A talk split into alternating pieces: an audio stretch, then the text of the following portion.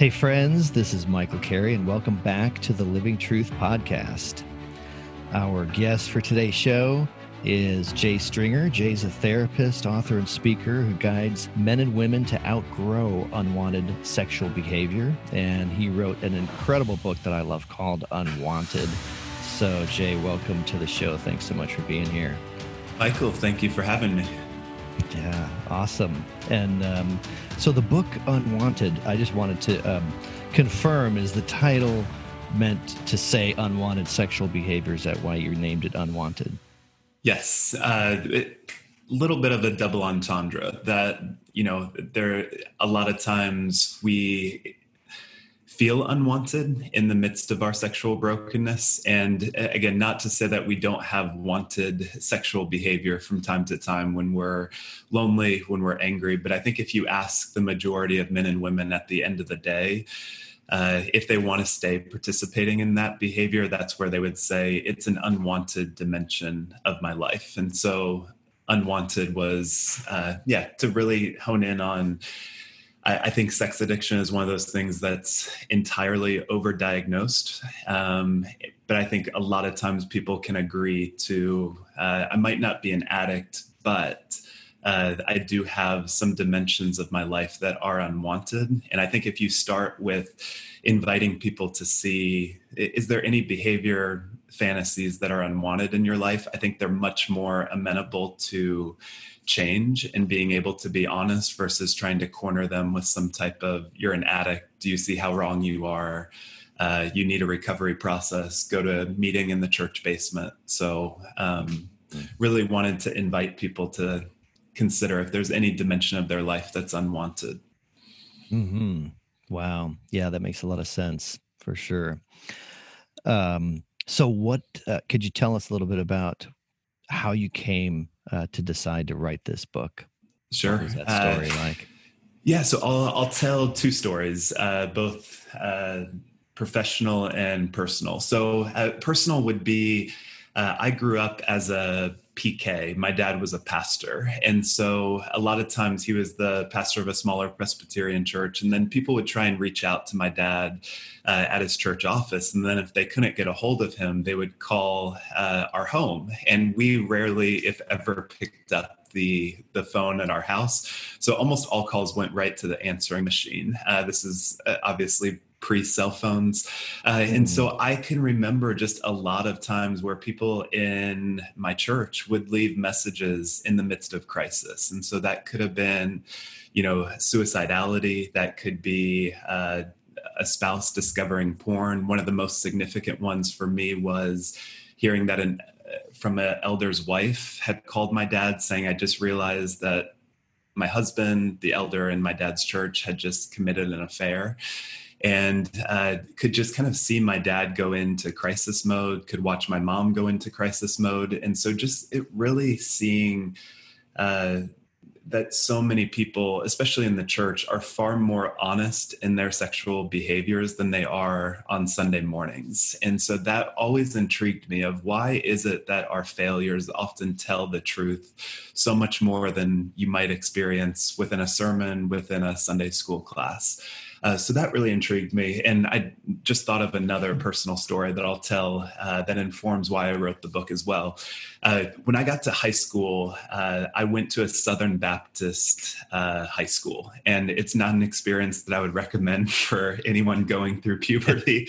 um, and what I'm about to say is just uh, it, it, there. It's a really bad metaphor, and I would say that this is just true of most people within uh, the church is that they've grown up with language that either says just don't uh, don't have sex, don't think about it until you get married, and then they tell us this illusion that the moment that you get married, all your sexual behavior brokenness is just all going to go away.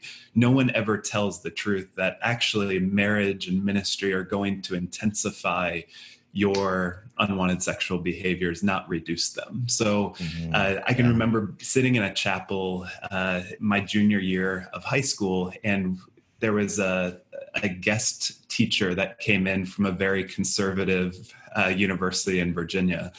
And he said, he started telling the story, and he said, you know the inuit people the way that they would try and kill wolves would be they would dip a dagger into seal's blood and then they would leave this uh, dagger outside of the camp and then the the wolf would come in and start licking the seal blood but then not realize that there's a dagger underneath the seal the frozen seal blood and then it would start to kind of cut its own tongue and then the blood would intermix with the seal's blood the wolf blood and then in the morning you would have a, a hmm. dead wolf outside the camp hmm. and uh, it was terrifying.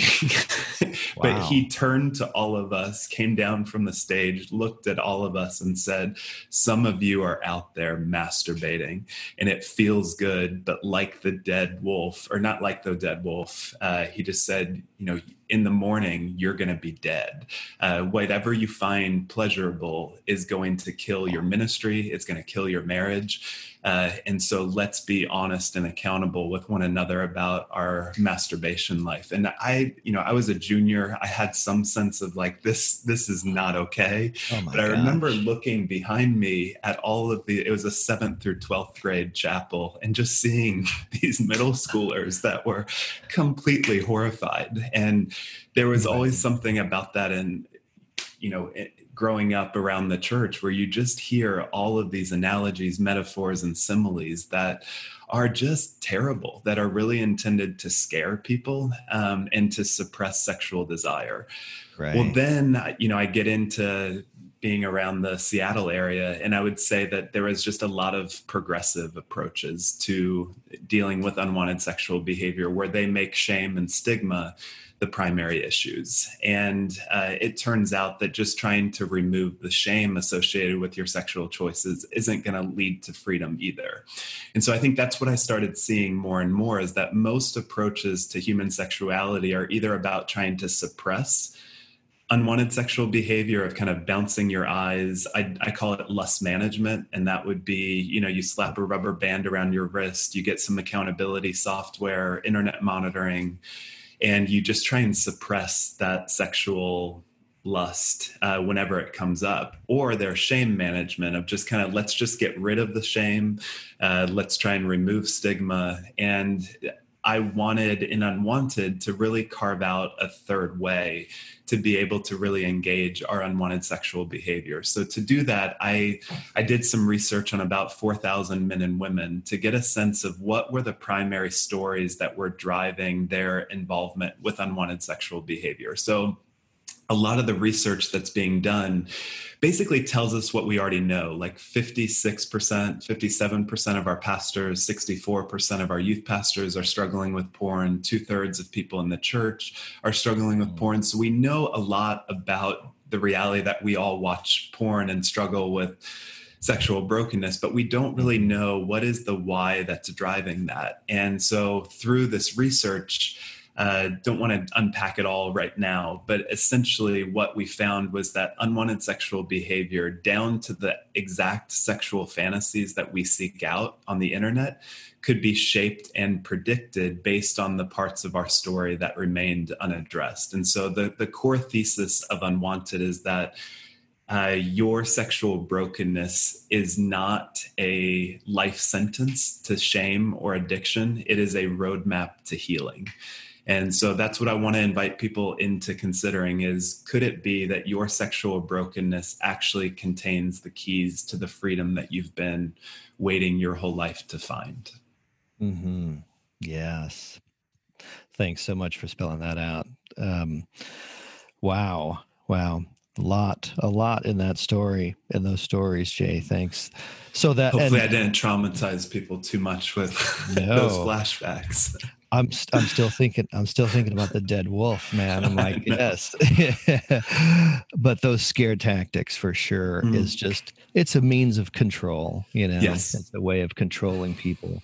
And um, that's what so many people and and I know that I've done this as a parent as well, uh, where you know when sometimes when I don't know what to do, I freeze, I control. Uh, I, I mm-hmm. result to that. And then yes, hopefully later on I realize what I've done and I'm like, oh crap i have to go back and fix that right yes. but that's it when we don't know what to do you know that's one of the tactics that we mm-hmm. go that a lot of people go to is control right mm-hmm. so and and that you kind of spell this out you, the uh, subtitle of your book how sexual brokenness reveals our way to healing you know that uh, that's profound so it can actually provide a roadmap um, to the healing process what it is that we've fantasized in or or the kind of porn that we've looked at and so on and um, this, I found this to be really interesting. And I'd love it if you explain this statement in your book. Sexual behavior, sinful sexual behavior is not about a desire for too much sex, it's actually against sex. Can you tell me what that means? Sure. Uh, so, whenever, you know, Paul, the Bible's chief theologian, talks about the nature of sin, it's always in reference to what it's against. So, so sin is anti law, it's anti righteousness. And so, in many ways, I would say sexual brokenness is against sex, it's anti sex. Uh, so, if we look at the root word of sex, it's taken from the Latin word secare, uh, which means to sever or to amputate from the whole. And so, our sexuality then is this awareness that we are severed, we are broken uh, in relationship from God and from others. And our sexuality is part of the way that we go about reconnecting. And so, when you think about something like pornography, well, one of the things that my research found was was that a man struggling with a lack of purpose was seven times more likely to pursue pornography. And so, again, to really think about what's the psychological, spiritual condition of this man, well, he's feeling stuck. Uh, he lacks purpose. And so then he goes to pornography. And what ends up happening is he actually feels even more severed from uh, relationships. And so, just that sense of he pursued uh, unwanted sexual behavior and he found himself even more disconnected than when he began. And i think that's really what the heartbeat of uh, sexual brokenness pornography buying sex extramarital affairs is that they actually bring in more and more severing. And so when you look at something like john 10 10 what is what does that say? The thief comes to steal to kill and to destroy. And so anytime that we see uh, evil messing with something, the only power that evil actually has is to twist and to malign that which God has made good. And so, uh, so much of just the debris of our sexual life is really not this pursuit of beauty, but far more this pursuit of a behavior uh, that makes us feel more disconnected, more ashamed of who we are, uh, and less capable of pursuing a life of integrity. And, and that's where I think we have to step into the reality that our pursuit of things like porn are actually against uh, the sex that we would claim that we actually want to have. Mm-hmm. Because it pushes us farther and farther away from um, the good healthy marital sex and mm-hmm. yes we know um, we know that god's way is always better right but when you really actually experience the wholeness and the goodness in there um, it really is so mm-hmm. much better and and i've tried it both ways and i really recommend god's way um, mm. but not not out of um, control and shame and some of the things we talked about before but just that mm-hmm. idea that uh, it really is better it's it, it really is better for me and it feels better it it it uh, um, yeah it is better mm-hmm. so so yeah we talk a lot about shame and stuff and you mentioned um, that word a few times uh, just for our listeners. I wondered if you can tell us in your own words like what is the definition of shame? What does that really mm-hmm. mean we think about being ashamed you know or you should be ashamed of yourself and all these you know but um, yeah what do you what are you talking about when you say shame? Sure. Uh, so i would say shame is this uh, really painful experience that something that I have done or failed to do uh, makes me unwanted uh, or unworthy of love or belonging. And that's a, a, riff. I forget exactly what Brene Brown says, but it's something very similar. It's this painful experience that something about me is unworthy of love. And so when you really begin to step into that, especially from a psychological standpoint, uh, the neuropsychologist Dr. Allan Schore refers to shame as he kind of uses this analogy of uh, like if you've ever driven a, a, manual transmission car before, you know that there's three pedals. You got the accelerator, the brake, and the clutch. And what Allan Schore says is that when we are growing up, we have what's called a sympathetic nervous system, which is basically just go into the world and explore everything. It's when you see like a toddler crawling around the ground, putting Legos in his or her mouth, uh, trying to lift up rocks to see what bugs are inside. Uh, there's something about us that is intended to go into the world uh, to just explore, but we also need to have a brake. Uh, we need the ability for someone in our life to say, no, uh, actually, don't eat that plant. Uh, don't touch that snake. Uh, don't go outside without looking both ways when you cross the street. You're going to get run over.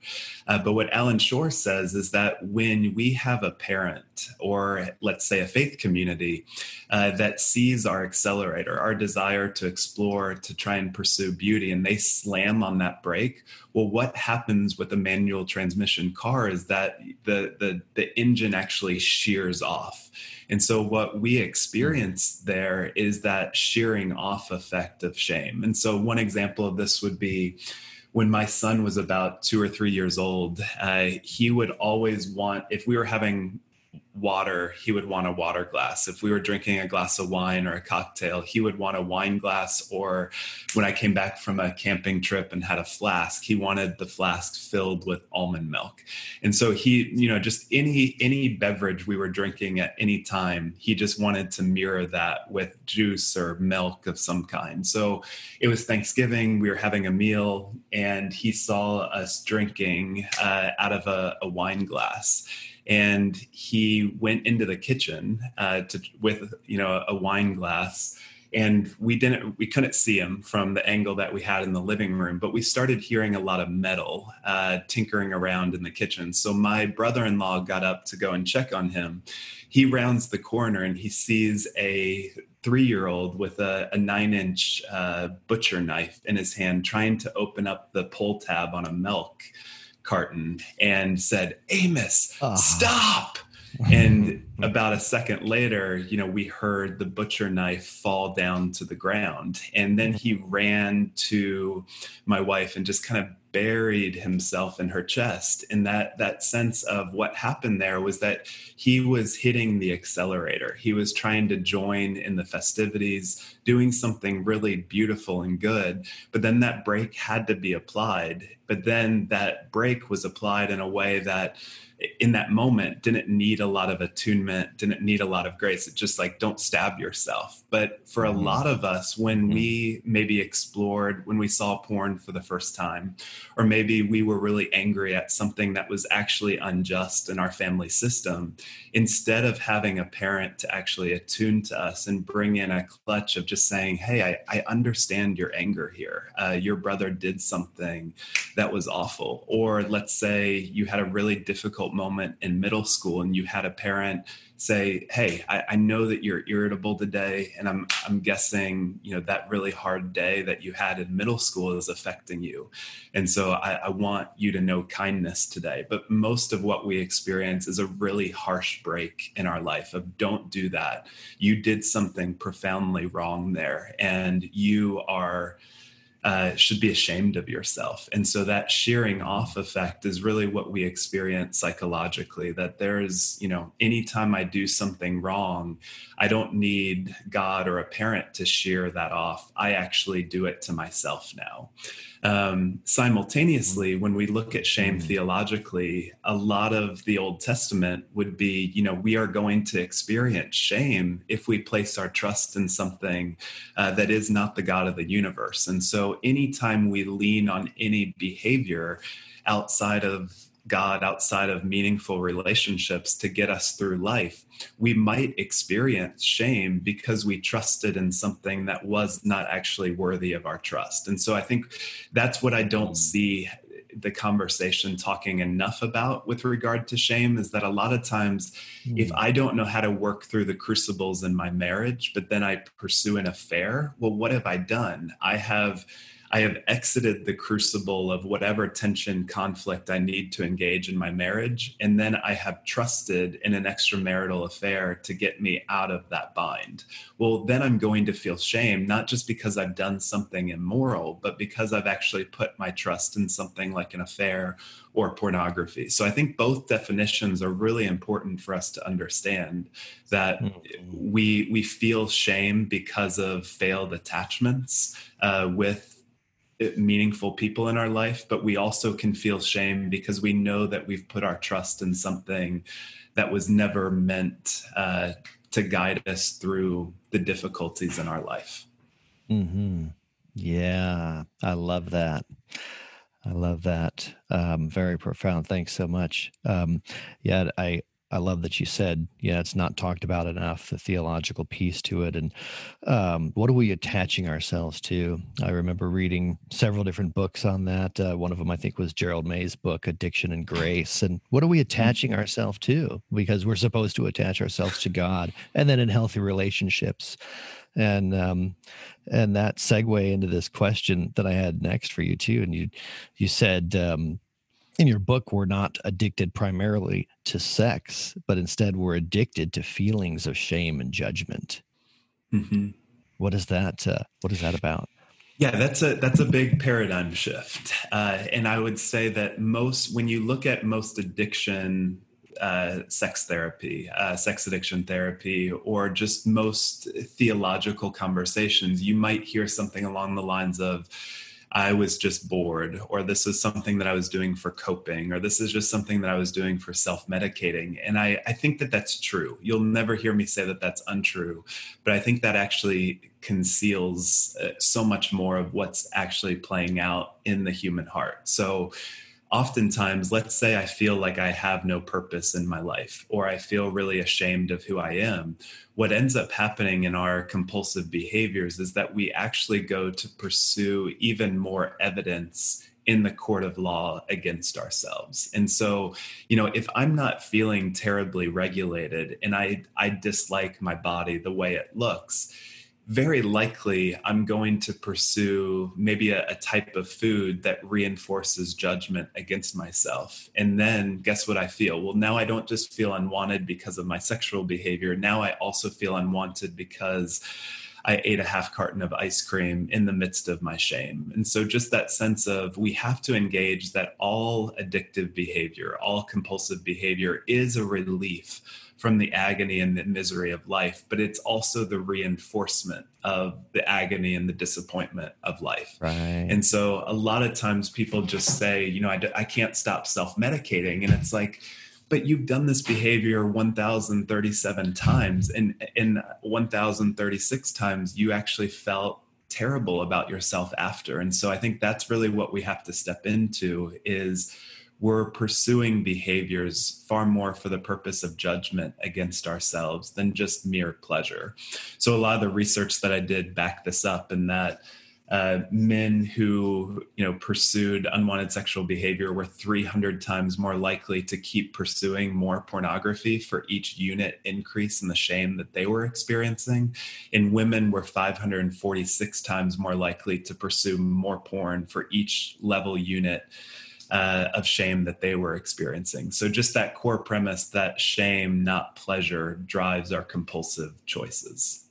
Mm-hmm. So, it, that brings yeah. us to just part of that question of what are we supposed to do with our shame? Well, part of what I would say, what happens to most of us is that we tried to uh, run from shame. We tried to turn our backs from it. We're always trying to build up other evidence of I might binge with my porn life, but then I'm going to kind of purge it all out through looking like a really good spiritual father or mother.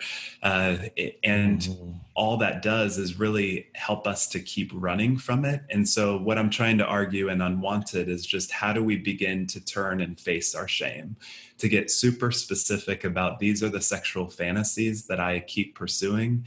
Uh, and to be curious. I use this phrase, uh, listen to your lust, uh, of being able to, instead of just trying to escape shame. Uh, I want us to look right at it and to say, what are the problems? What are the fantasies that are most prevalent in my life and how can those fantasies and sexual behaviors actually teach us a lot about what needs to heal within us?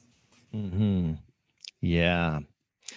That is so true how we try and run away from it and cover it up and pretend that it doesn't exist you know and um, the interesting thing is, once we get vulnerable and we start talking about it, we realize that everyone else struggles with shame as well. It's a human experience rather than a personal experience that I just have for myself. But um, precisely. Yeah. like the like the shark in the ocean when we're swimming away from the shark you know we mm-hmm. we become the the bait uh, but turning around and swimming toward the shark. Did you did you mention that in unwanted? Is that a story? Yeah. That, yeah. that's right. Yeah. Uh-huh. Yeah it's a great story uh, from his his name is Andy Casagrande, and he is the videographer for the show Shark Week uh, for on the Discovery Channel. Oh, and so he was interviewed a couple years ago, and he just said they they asked him, Andy, what do you do when you're in the waters with a great white shark? Again, no cage, and he said it's really counterintuitive, but you swim mm-hmm. right at the shark with the camera, and so what ends up happening is the shark swims, hits its nose against the camera lens, realizes that it's not food. And then again, if you are a great white shark, you're used to everything in the ocean, maybe except for an orca whale swimming away from you. So when something's swimming towards you and you don't know what it is, you're going to have a fear response. And so what Andy says is that uh, the it will trigger a, a, defense mechanism in the shark and the shark will swim away and that's when he makes his escape. And he goes on to say if you do not act like prey they will not treat you like prey. And i think that has so much to do to teach us about the nature of shame in our lives that all of us have great white memories of and great white shame of our pornography history, infidelity, buying sex, but far more, we have a lot of stories uh, from our own past sexual abuse. We have a lot of stories from just the hell of middle school and what the, that abuse or bullying brought into our lives. And so that's really what we want to do is you know you're exactly right michael like alone we think that we are really unique in our struggle and yet in turning to face our shame and telling others about it we really begin to grapple with the reality that uh, themes like abuse, heartache, misery, broken family systems are far more common in our world than we would ever like to like to assume. Mm, yeah, thanks for spelling that out. Mm-hmm. Yes, and this question I had for you about this vicious cycle that you mentioned in chapter eight of Unwanted futility, dissociation, anger, lust, deprivation, unconscious sexual arousal. I know that there's quite a bit there, so I don't expect you to unpack yeah. all of it, okay. but just a few comments of what what is it that this uh, that this is about that you're talking about in chapter eight. Okay. Yeah, let me address uh, sexual arousal and lust and anger. Does that sound good? We'll take three yeah. of the six building blocks. Right. So, yes. uh, you know, mm-hmm. we we've talked a little bit about just the nature of that specifics with regard to our porn fantasies or sexual brokenness. And so, one of the things that my research looked at was depending on what type of pornography you looked at or what type of an affair anonymous or with someone that you knew or the type of sex that you pursued to buy could those things be shaped if not fully predicted based on our life story? And what we found out is that they actually could. So let me give you a couple examples uh, for one, we found that let's say that you were a man who wanted to see a blonde uh, or a college student or a teenager or maybe a race that suggested to you some level of subservience. If, if that was what you found sexually arousing, that sexual fantasy could be shaped uh, and predicted by three categories. One was that this man was dealing with a lot of lack of purpose in his life. The second was that he had a very strict father growing up, and he was dealing with high levels of, of shame. And so when you begin to unpack that and just think about the psychological profile of a man who's pursuing blondes and college students. Well, part of what you'll begin to see is that his father powered over him, uh, very much used rigidity and control in order to dominate that that man as a child And he's also dealing with a lot of lack of purpose in his life, meaning that he looks back at his life and sees a lot of failure. He doesn't know how to direct his life to the ultimate desires of his heart. And so he's really struggling with purpose and knowing how to get something done. And he's feeling really ashamed of himself. Well, guess what he's going to seek out in his sexual fantasy life? He's going to reverse that power imbalance by now being able to have power over another human being. And instead of feeling like a lack of purpose, like I don't know how to get something done, pornography creates a world where he cannot fail. He can get exactly what he wants whenever he wants it. And that's mm-hmm. what I'm inviting people to do with this kind of uh, sexual arousal template, is what we call it in the field, of being able to be really curious about your sexual fantasies. Or let's say that you are a woman who uh, felt like your needs were not being met in your life, well, that woman was nearly five times more likely to pursue an anonymous affair.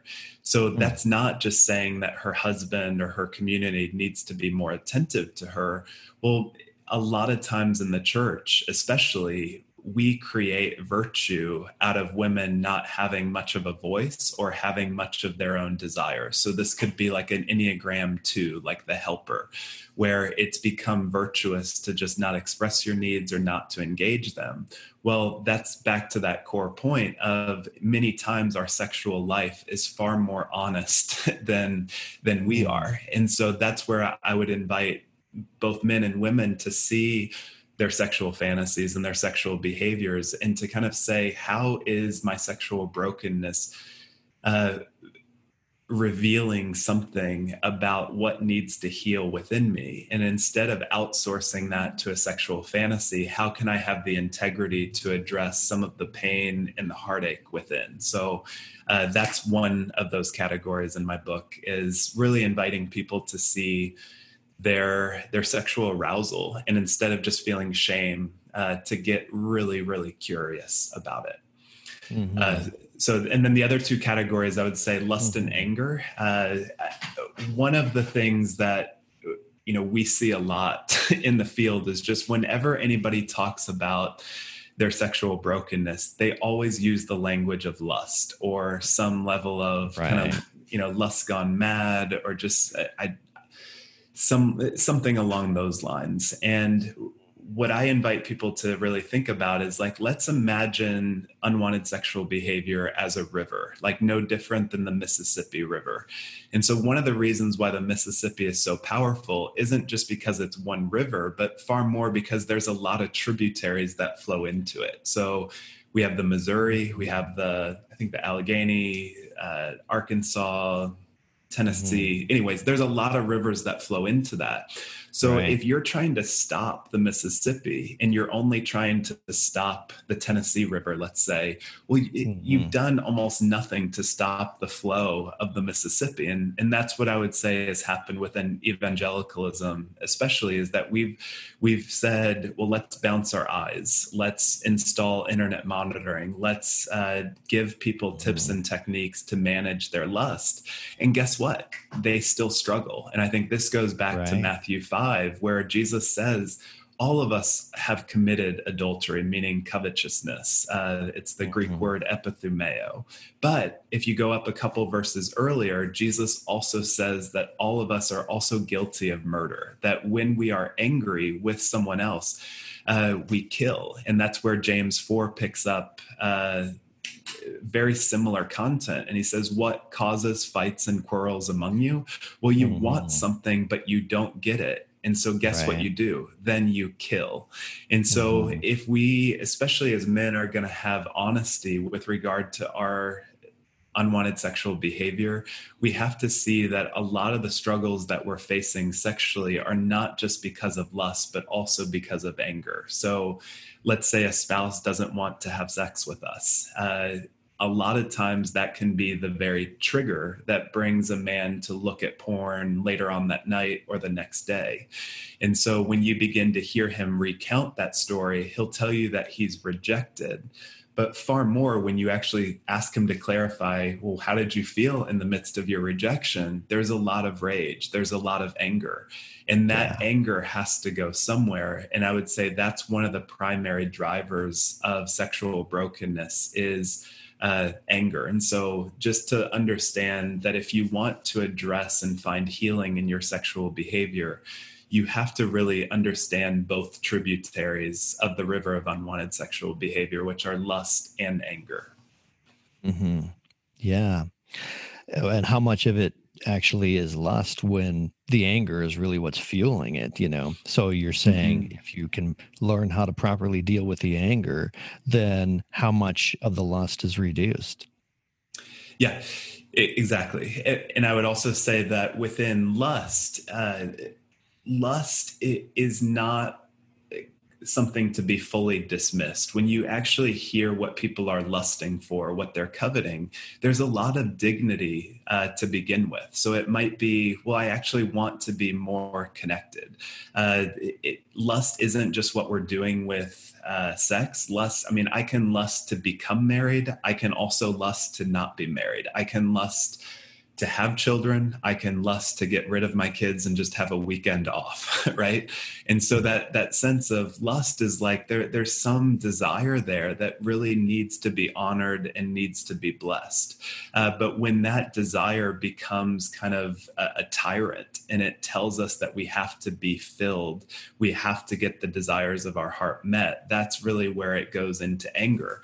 But anger is also something to not fully dismiss. Anger is actually actually trying it's like a radar for injustice. So if we have a radar system out and then we find ourselves angry that's alerting us. It's a signal that something is not the way it's supposed to be but if we use that mm-hmm. anger to humiliate or to justify our sexual brokenness we haven't actually honored that radar. So that's where i would say that there, there's something of the gospel that really offers us the antidote to lust and anger.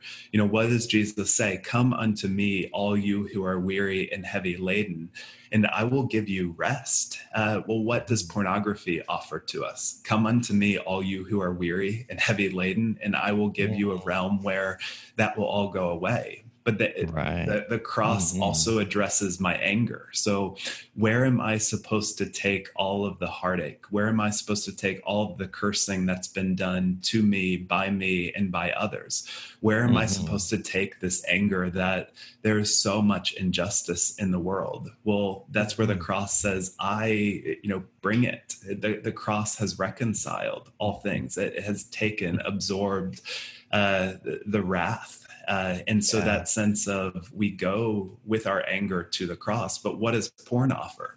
Uh, I would say a very similar thing. Take all of your heartache, take all of your anger, take all of the injustice, and make someone else be subordinate to you in your sexual fantasies. Get whatever you want, use them however you see fit, and that will atone for the sins mm-hmm. of that day. And so I think that's that's really the core question for a lot of us mm-hmm. is, you know, both porn and Jesus appeal to the deepest longings in the human heart.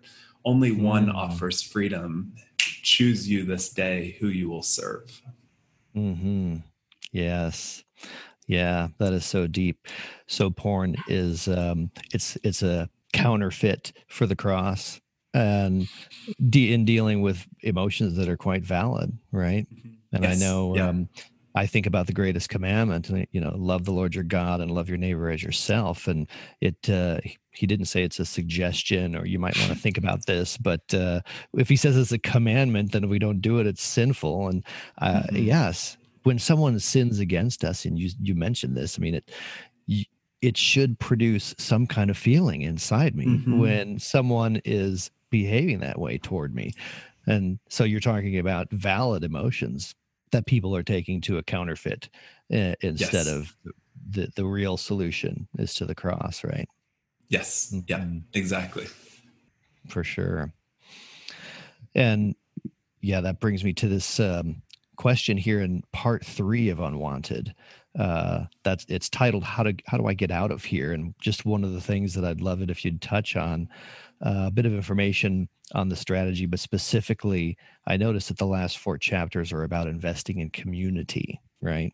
And mm-hmm. how is that a part of the healing process? Mm. So, uh, going back to the nature of shame, I cannot see my face. I know a selfie and Zoom now, we can see our faces. Uh, but I need other people to be able to see my own story, to highlight things that I cannot see in myself.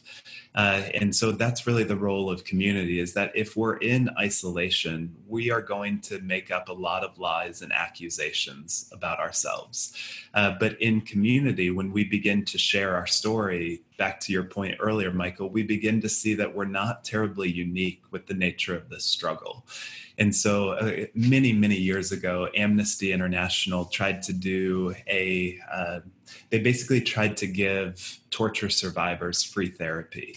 And they found that that program really failed. But what worked, they discovered, was that if you put uh, people who have survived torture into a group process and you begin to allow them to first hear other people's stories, then they develop language for what they were experiencing. And so I think that's true of all of us is that, especially with an issue like sexual brokenness, you, you tend to think, I, I'm just perverse you know i or I've, I've just been struggling with this so long i don't think that i'll ever be able to be free and then you start hearing that there's actually these key drivers that flow into why we do what we do. Uh, and then you start hearing someone talk about the rigidity of their father or how their mom was far more interested in having a clean house than actually attuning to their needs growing up or you hear another person talk about the role of sexual abuse or you hear someone else talk about the heartache in their marriage and then you're like whoa all of these other stories actually inform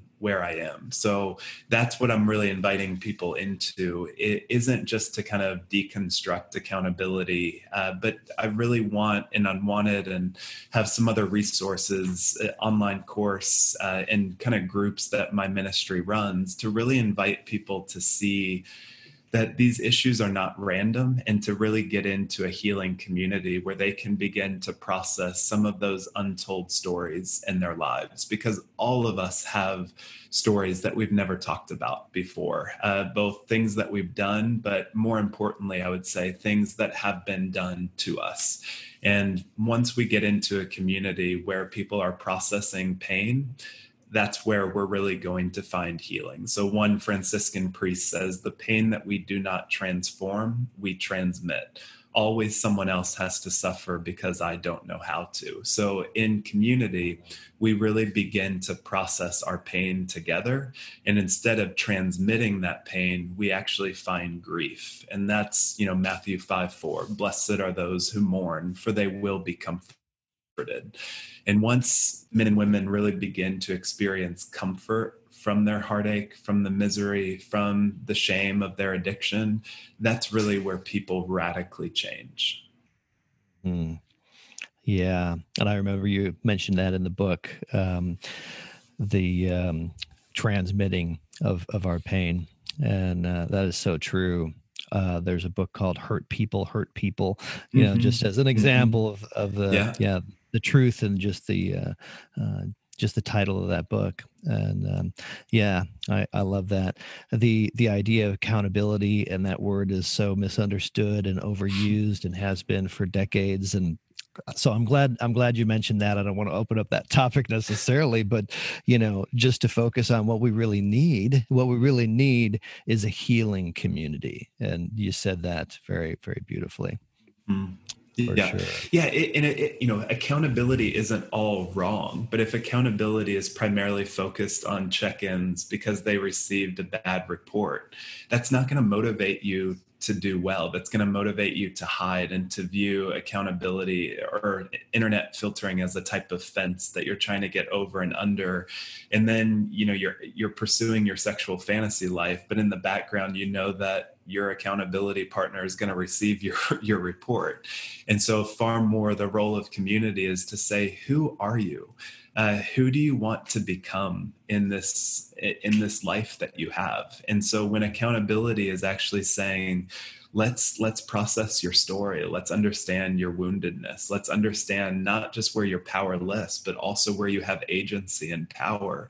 And let's scheme for ways to be able to get you to find joy in life. That's that's that's true accountability. So a, a couple mm, years right. ago uh, you know had a client that basically told me you know essentially he said if my if my he kind of used this analogy of like you know look at the back look at the backyard of my house. Uh, there are no weeds in it. Uh, I, am doing great job kind of getting all the weeds out of my life. And i said yeah but your backyard is completely barren. Uh, there's nothing there. So you you've basically come with your gospel version of roundup trying to eliminate any weed in your life. And you have dirt um, and, and, just kind of asking him, inviting him to say, What if you grew a garden back there that you could actually eat food from, that you could learn certain things? And are there going to be weeds to pick along the way? Yes, but it's it's in the service of maintaining a, a beautiful garden. And I think that's the the approach of kind of Galatians 5. It's for freedom that you have been set free. It's not for managing that you have Amen. been set free. It's not for just always coming to fear your sexual life that you have been set free. It's it's actually freedom. Uh, and you can't say that you're free if you're always just worried uh, that you're going to struggle all the time and that you have to have all these things in place to prevent your your heart from being tempted. You need to not just avoid triggers, you need to identify your triggers, understand the story embedded within them, and then learn how to move through them. And once you're able to move through your triggers and not try and avoid them, it, you're on the journey to freedom. Yeah. So true, man. Yeah, I'm, I'm going to say this. Um, what what I said before I started, before I hit record and, and we started talking, I knew that uh, Jay, I could talk to you for hours, man.